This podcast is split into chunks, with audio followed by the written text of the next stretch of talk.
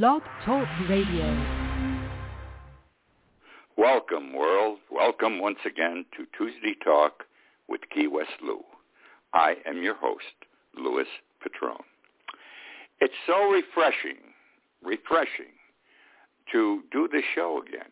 Last year was getting me down. It was Trump's worst year. Every day was a new crisis, a new problem, some vile and sick. But they had to be reported. They had to be responded to. But it was garbage most of the time we were dealing with, garbage. Uh, now, I think the news that's being created under the Biden administration is normal political news. It's not all kumbaya, uh, obviously, uh, and there's a lot of accusations that get thrown back and forth, but nothing reaches the depths of Donald Trump. Uh, and so it's nice to talk about normal things. Tonight, we're going to go visit Key West, Atlanta, Washington, D.C., Hawaii, Miami Beach, South Beach, Key Largo, Boulder, Colorado, Cuba, Boise, Idaho, and San Francisco. Hope I get them all in. Now, I, who said we have nice things to talk about, what I'm going to open with may not be nice. I don't know how it's all going to play out in the end. Uh, nothing as vicious as Donald Trump, however, but involves a very close Donald Trump associate, ally, always standing with him, always. And this fellow that I'm going to mention now reminds me of, he stands with Ted Cruz, Josh Hawley, you follow me?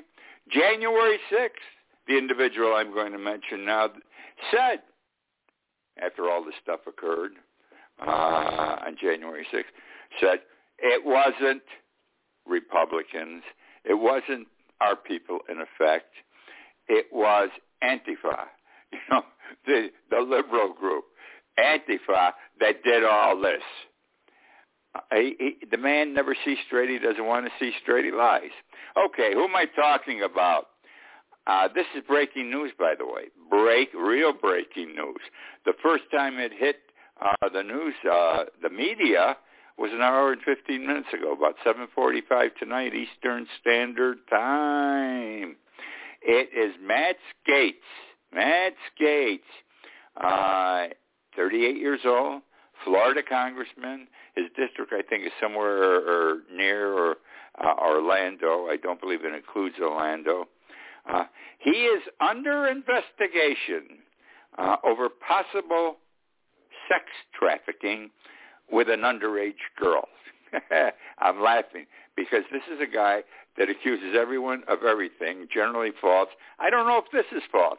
He's under investigation by the FBI. He has been under the investigation of the FBI for this charge since late last year sometime while Trump was still president. And you know who initiated the investigation?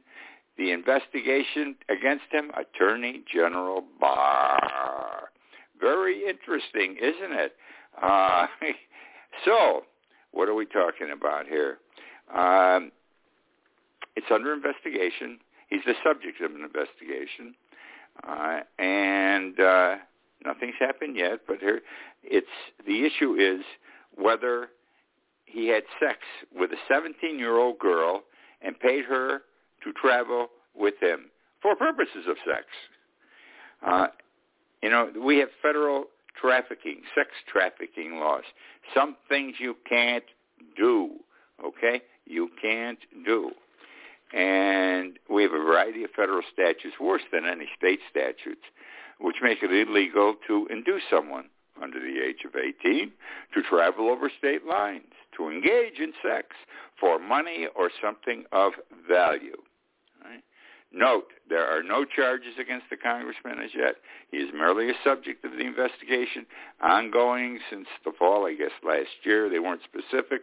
This is all new, breaking news. You'll hear more about it tomorrow, I'm sure. This was in the New York Times tonight. They came out with it. Uh, Gaetz said really, I didn't do anything bad. This is my terminology.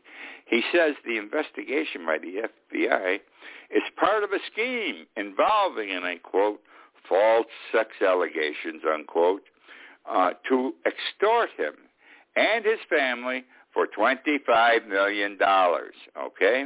And this extortion, he says, began this month. And of course, he went to the FBI for protection. And since that time, during this month, he and his father have been wearing a wire, okay, after they were approached by these people who said they could make the investigation, and I quote, go away. Well, if he did the bad thing, sex with under 18 with a 17-year-old girl and took her across state lines to do it, that happened last year. It didn't happen this year. And what he's talking about, the extortion claim, happened this month, different year. So it, it, because he's wearing a wire, he and his father, now it's a different issue. Related, but not related. I'm interested to see what happens because this guy is very, very much and has been very, very much anti-Biden. Uh, I think anti-good because it, everything this guy supports is garbage. He's like Donald Trump. He was a strong advocate for Donald Trump. He stood with Donald Trump. In fact, he said on the last impeachment of Donald Trump that he would leave Congress to defend Donald Trump in the impeachment proceeding. What a hero. Okay, my friends, this is interesting times when it comes to the coronavirus and the vaccine shots.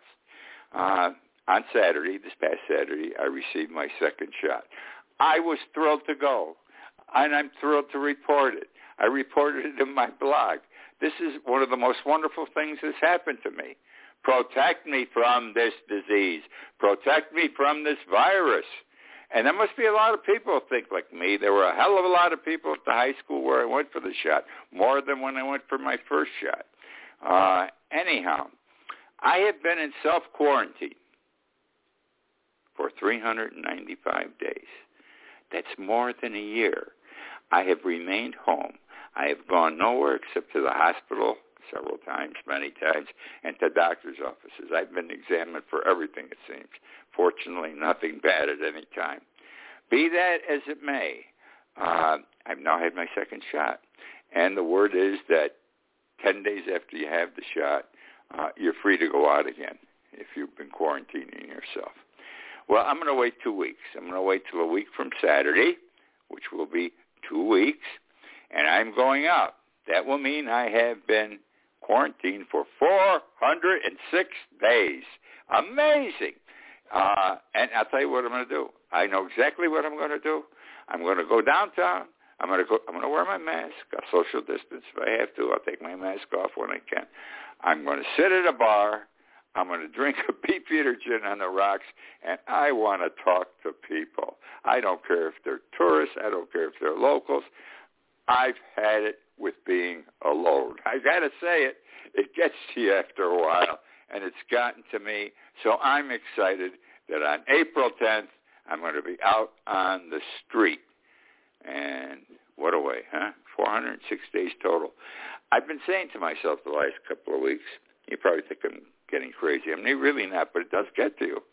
I mean, I'm here all alone. Thank God I got the blog. I got this show. I do a lot of research. I've been working on another book. Uh, but the thought occurred to me about two weeks ago.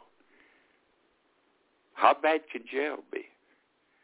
I just went through a year of really no communication, association with people. I could handle a year in jail. At least I'd have fellow convicts, fellow, you know, jailmates to communicate with. I didn't have that here. If I didn't have the internet and I communicated with some friends across the world, all right, the, on my especially my blog, uh, I, I might have gone buggy, close, but again, I could do jail time because you you know you reorder your life and you accept it, and you got more communication and exposure to people than I've had during coronavirus.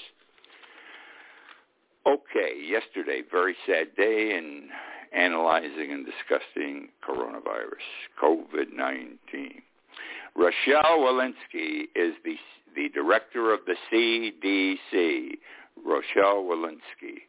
She went on television, radio. She announced to the media. She announced to the citizens of the United States. She announced to the world. Note, she is the director of the CDC. that there is, and I quote, an impending doom, an impending doom, okay? What's happening now? There's a sharp increase in new coronavirus cases and hospitalizations. They're both up pretty good, and they keep going up, she thinks. They're going to keep going up. She says we're going into the fourth surge. And when we go into a surge, the numbers go up. And she's worried this time it may be bad, bad. It's always been bad, but bad, bad. Gives it emphasis. That, uh, by the way, the deaths are moving up also, but not at the same speed as acquiring the, the virus or hospitalizations. Uh, if they go up, uh, she says, and she's scared. Actually, her words were, and I quote, right now, I'm scared. Because she's scared this thing's going to get out of hand with the fourth surge. The fourth surge is going to have the variants. You know, it started off coronavirus. Then coronavirus expanded. I don't know. I don't understand the variants other than some new type germ was added to or coronavirus developed another germ within itself and it can infect people uh, with the variants, coronavirus variants, as opposed to just variants. And apparently this is going to make it a major disaster, an absolutely major disaster. There are numbers kept by the CDC on a daily basis of the virus all over the country. And they do a seven-day average every day. The seven-day average through yesterday, okay, are you ready for this, was 63,000 new coronavirus cases. Now, what's 63,000 coronavirus cases in a week? No big deal. We've had more, we've had less. This represents, though, the 3 million average for the last seven days, a 16% increase. 16% increase. Now that's big. That's phenomenal. And she says deaths are rising more slowly, but they're up to a thousand per day again. And she anticipates they will go higher. Now, why is all this happening? Everything has a cause and everything has an effect. She says the recent increases in travel, you know, you get on an airplane, you go visit here, you go there. How many people took planes to come to South Beach for for uh, uh, for spring break? Uh, people are traveling. I mean, I, I my cocktails at seven. She came from Seattle to spend two weeks in Fort Lauderdale uh, with a girlfriend and drove down here for two days to Key West. She's nuts. I told her. I told her she shouldn't even travel like that. But she said, by the way, she's had her two shots. She feels she's free to go. I wouldn't go that far. I might go to a bar and have a drink, only one drink, because I've got to see somebody face to face and talk to them. Anyhow, it's the recent increase in travel, the CDC uh, believes, and this is terrible that some states are loosening up with the restrictions that were imposed.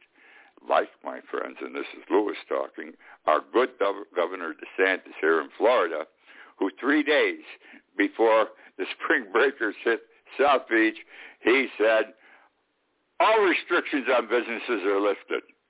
The guy's nuts. I said it then. I say it now. He's the worst governor in the United States.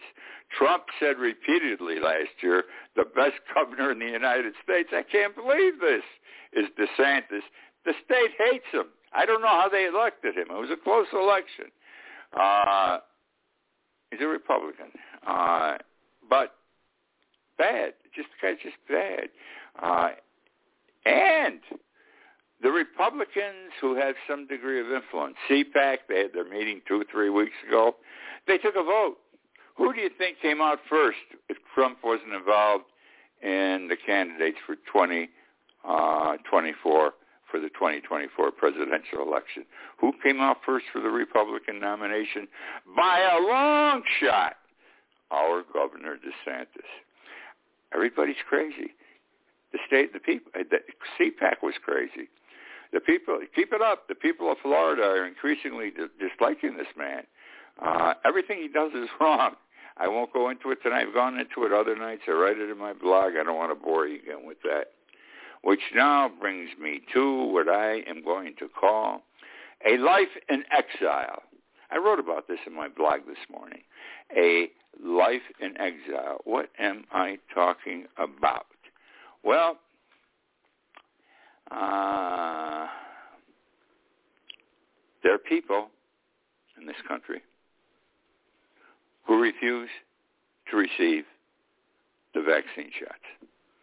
They don't believe in it. They don't believe there is a coronavirus bug that makes people sick or kills them. Uh, they don't believe the vaccine will help if there is a, a, a virus.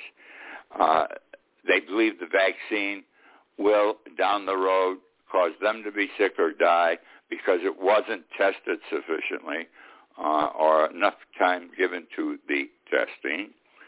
Uh, and so they say, I'm not going to take it. I'm not going to take it. I was watching a show on the media last week, one of the news shows, and they were interviewing a citizen of Georgia, which is a, a state in change. And they were interviewing some fella, appeared intelligent. He was intelligent. He was articulate. He was in his mid-40s, I would say, maybe 50.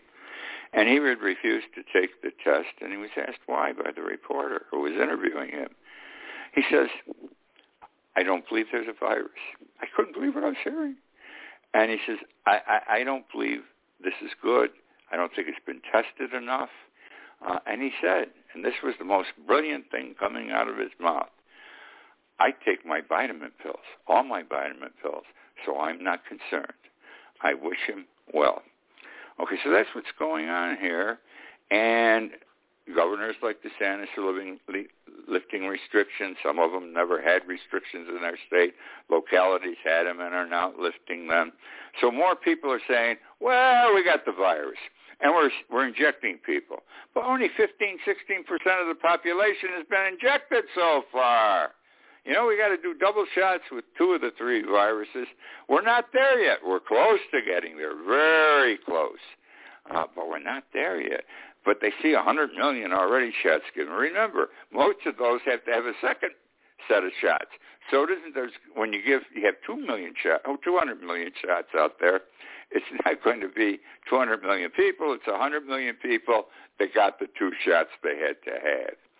And uh, but people think, well, and also, you know, I'm an American. I have rights, okay? And they don't understand there is nothing in this world, there is nothing in the Constitution that is absolute. There is no law that's ever been passed that is absolute. There is always an exception, and then there are a multitude of exceptions.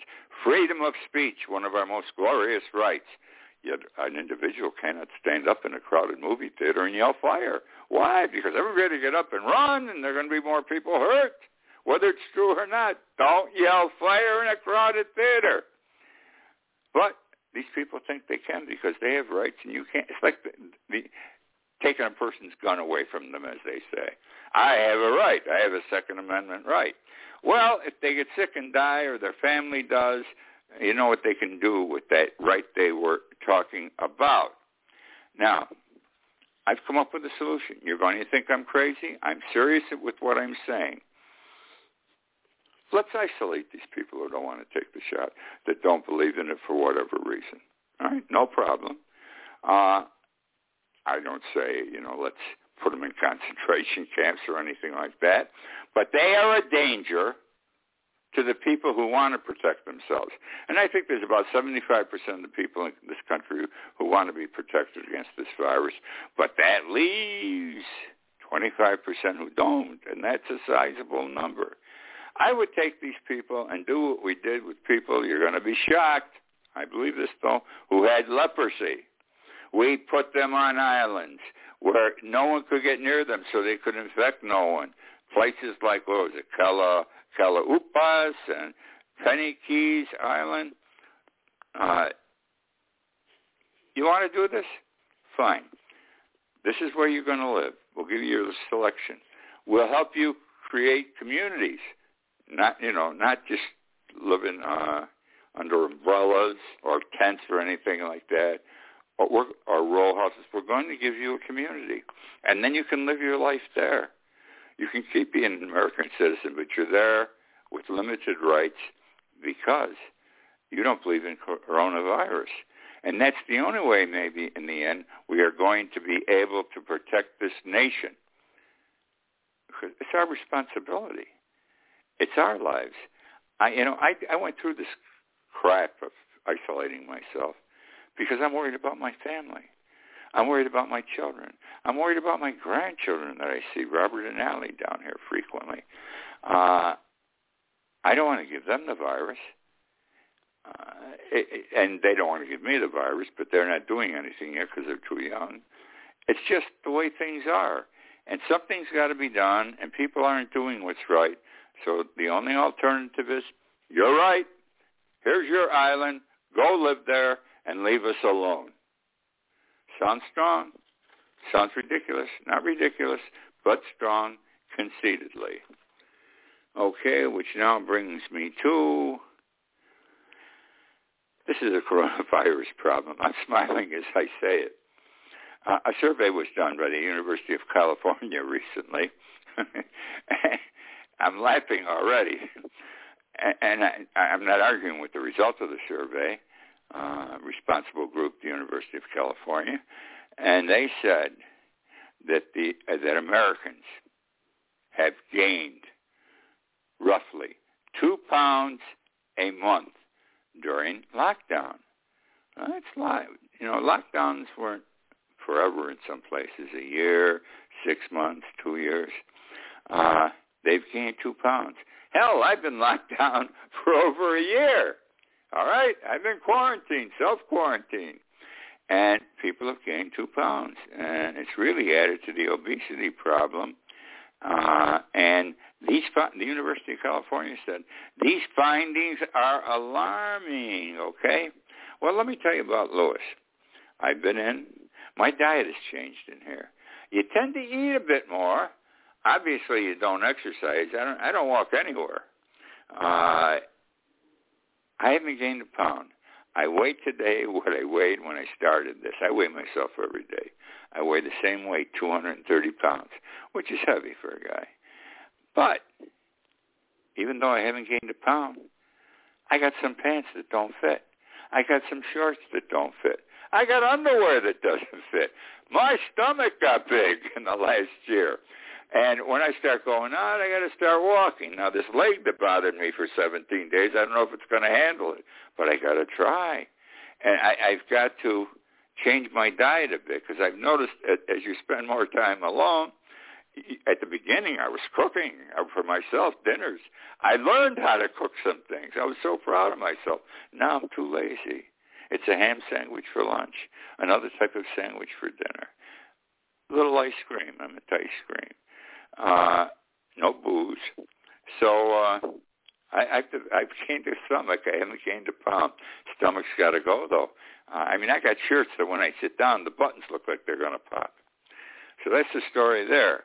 Let's talk about Miami Beach. Miami Beach, uh, the South, uh, Spring Breakers uh, at South Beach, which is a 16-block area of Miami Beach. Lovely place. Fun time. I haven't been there in years. I, I well, no, I guess lying. I was in South Beach about five years ago when I took uh, my car up to be serviced, uh, and I stayed overnight on South Beach. Uh, I went out to dinner. I had a few drinks. Uh, it was interesting. Uh, I'm too old for that kind of thing, though. You know, everybody's younger people, everybody chasing each other. Fun time, not not a disparaging or to be disparaging or anything. It's fun time.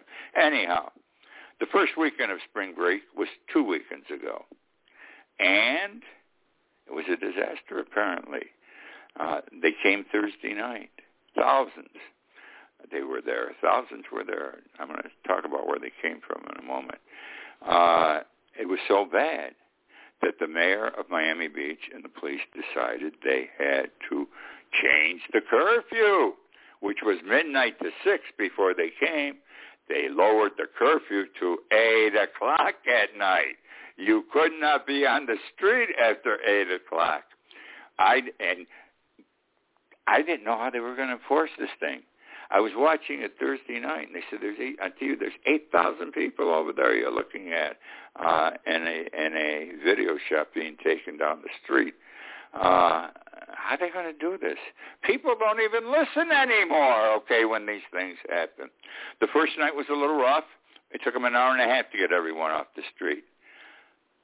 The next night, Saturday night, there was no one on the street. It was either Saturday or Sunday the next night. I can't remember. The second night, there was no one on the street. The pictures they showed on the internet, in the newspapers, shoot, they didn't even show a lot of vehicles parked. There was nobody. These kids got off the street at 8 o'clock. Now, why was there going to be problems in Miami Beach, South Beach, and nowhere else? You haven't heard any other community complaining. Uh, there's another issue that because Fort Lauderdale was the big place this year in addition to Miami Beach. Those kids up there, nobody's complaining. We're down here in Key West. I thought Key West was going to be a disaster, as you well know. I thought when my when South Beach went to the eight o'clock curfew, they were going to come here. They didn't come here. However, 50% uh, of our visitors right now are college kids. The other 50% are older people in their 50s. Very interesting mix this year. But we haven't had any problems. You haven't heard problems anywhere else in the country except on South Beach and Miami Beach. Uh, another problem is there were a number of blacks. In fact, on the first night when the trouble arose, most of the spring breakers were black. I'm not saying this to discriminate. I'm not a racist or anything like that. Uh, and they showed pictures of them. You couldn't find a white body running down the street. The black kids were raising hell. Why were they there? Well, from, what I can gather, they uh, a lot of them go to college down there now. There's uh, several new universities and colleges that have a large number of black college students and they stayed and partied. Others came down and became a black party.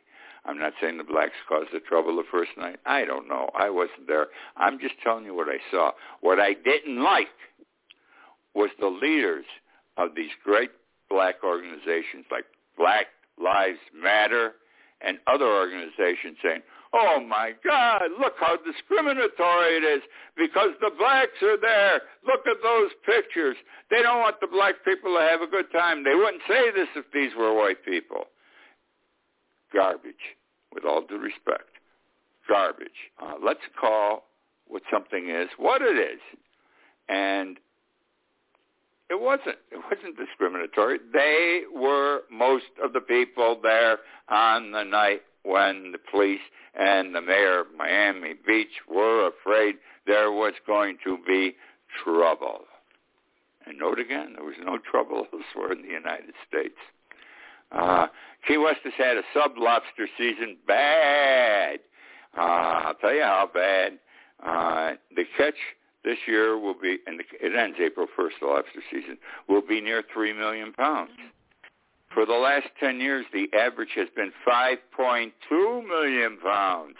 So we took a beating. You know why we took the beating? In August and September, hurricanes and tropical storms going to hit the lower Florida Keys.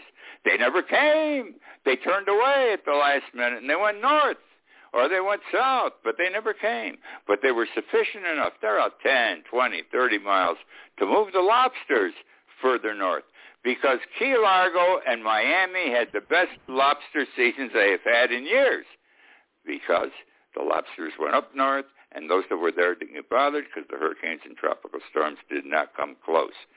That, my friends, is the show for tonight. I have so much more to discuss, but that is the show for this evening. Thank you for joining me. Come back next week. I know you will. I love this show. I love doing it. I love the fact my numbers go up every week, keep returning. I don't want the shock of them going down.